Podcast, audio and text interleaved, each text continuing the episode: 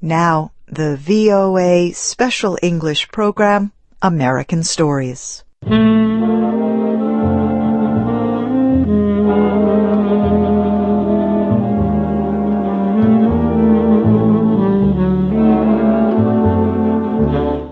Our story today is called The Last Leaf.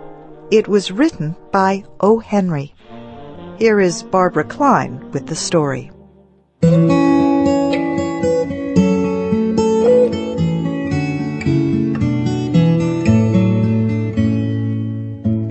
Many artists lived in the Greenwich Village area of New York.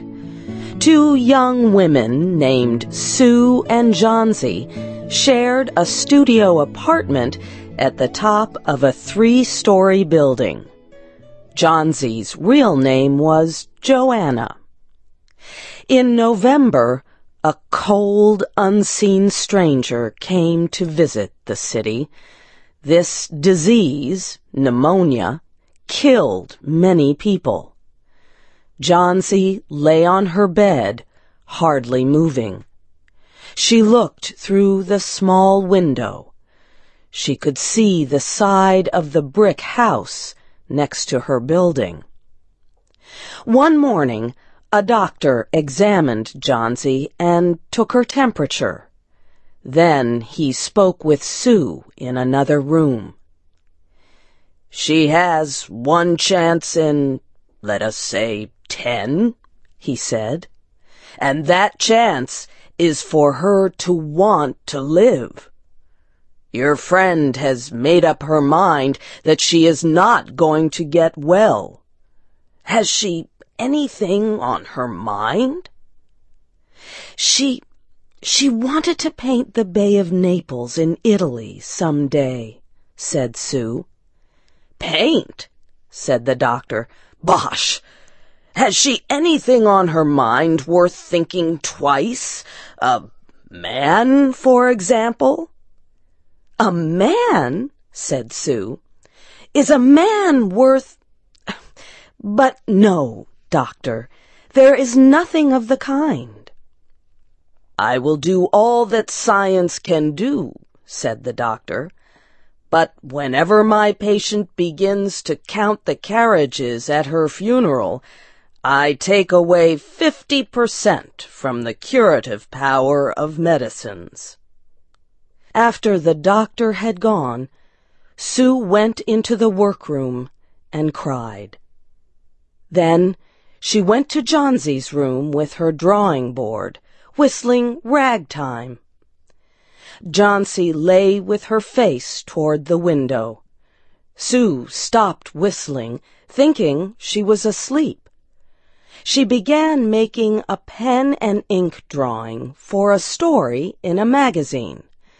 Young artists must work their way to art by making pictures for magazine stories. Sue heard a low sound, several times repeated. She went quickly to the bedside. Johnsy's eyes were open wide. She was looking out the window and counting, counting backward. Twelve, she said, and a little later, eleven, and then ten, and nine, and then eight and seven, almost together. Sue looked out the window. What was there to count? There was only an empty yard and the blank side of the house seven meters away. An old ivy vine, going bad at the roots, climbed halfway up the wall. The cold breath of autumn had stricken leaves from the plant until its branches, almost bare, hung on the bricks. What is it, dear? asked Sue. Six, said Johnsy quietly. They're falling faster now. Three days ago there were almost a hundred. It made my head hurt to count them. But now it's easy. There goes another one. There are only five left now. Five what, dear? asked Sue. Leaves on the plant. When the last one falls, I must go too. I've known that for three days. Didn't the doctor tell you? Oh, I never heard of such a thing, said Sue. What have old ivy leaves to do with your getting well? And you used to love that vine. Don't be silly. Why, the doctor told me this morning that your chances for getting well real soon were, let's see exactly what he said. He said the chances were ten to one. Try to eat some soup now. And let me go back to my drawing so I can sell it to the magazine and buy food and wine for us. You needn't get any more wine, said Johnsy, keeping her eyes fixed out the window. There goes another one. No, I don't want any soup. That leaves just four. I want to see the last one fall before it gets dark. Then I'll go too. Johnsy, dear, said Sue, will you promise me to keep your eyes closed and not look out the window until I'm done working? I must hand those drawings in by tomorrow. Tell me as soon as you have finished, said Johnsy, closing her eyes and lying white and still as a fallen statue. I want to see the last one fall. I'm tired of waiting. I'm tired of thinking. I want to turn loose my hold on everything and go sailing down, down, just like one of those poor, tired leaves. Try to sleep, said Sue. I must call Mr. Behrman up to be my model for my drawing of an old miner. Don't try to move until I come back. Old Behrman was a painter who lived on the ground floor of the apartment building. Behrman was a failure in art. For years he had always been planning to paint a work of art, but had never yet begun it. He earned a little money by serving as a model to artists who could not pay for a professional model. He was a fierce little old man who protected the two young women in the studio apartment above him. Sue found Behrman in his room. In one area was a black canvas that had been waiting twenty-five years for the first line of paint.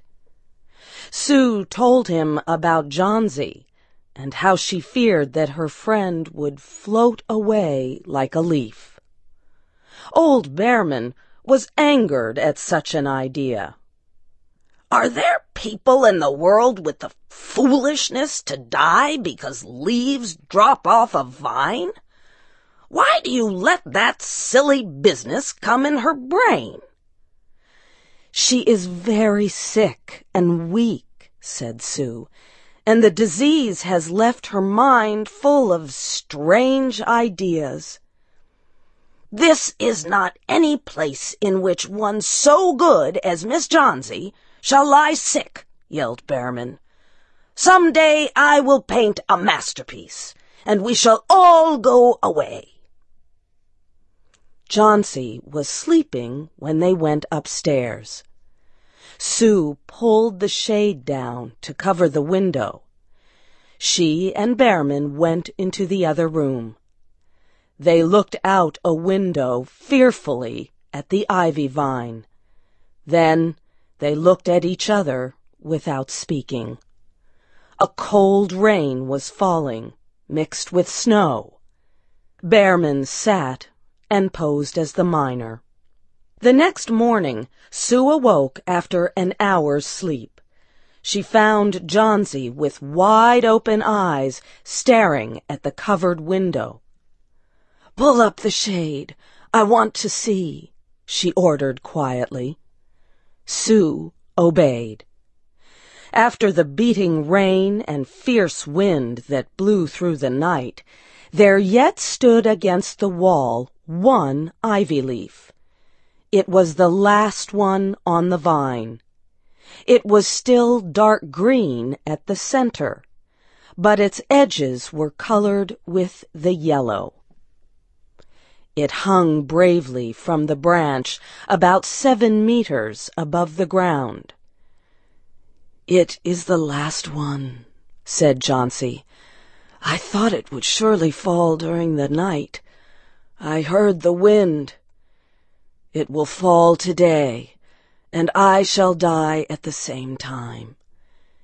Dear, dear, said Sue, leaning her worn face toward the bed. Think of me if you won't think of yourself. What would I do? But Johnsy did not answer.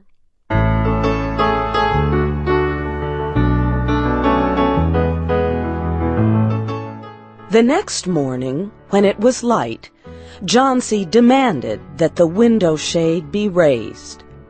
The ivy leaf was still there. Johnsy lay for a long time looking at it. And then she called to Sue, who was preparing chicken soup. I've been a bad girl, said Johnsy. Something has made that last leaf stay there to show me how bad I was. It is wrong to want to die.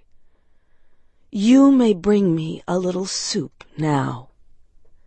An hour later she said, Some day I hope to paint the Bay of Naples. Later in the day, the doctor came, and Sue talked to him in the hallway. Even chances, said the doctor. With good care, you'll win. And now I must see another case I have in your building. Behrman, his name is. Some kind of an artist, I believe. Pneumonia, too. He is an old, weak man, and his case is severe.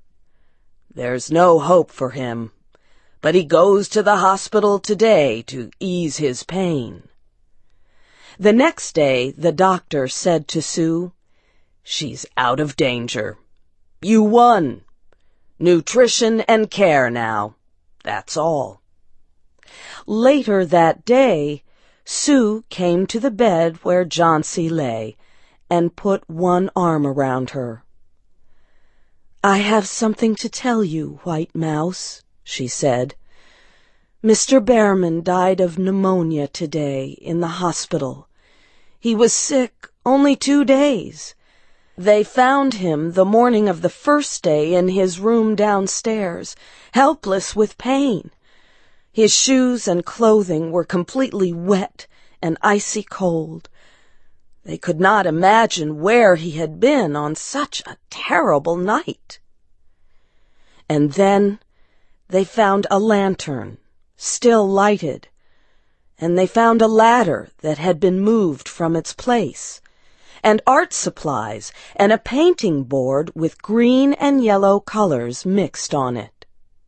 And look out the window, dear, at the last ivy leaf on the wall. Didn't you wonder why it never moved when the wind blew? Oh, darling, it is Behrman's masterpiece. He painted it there the night that the last leaf fell.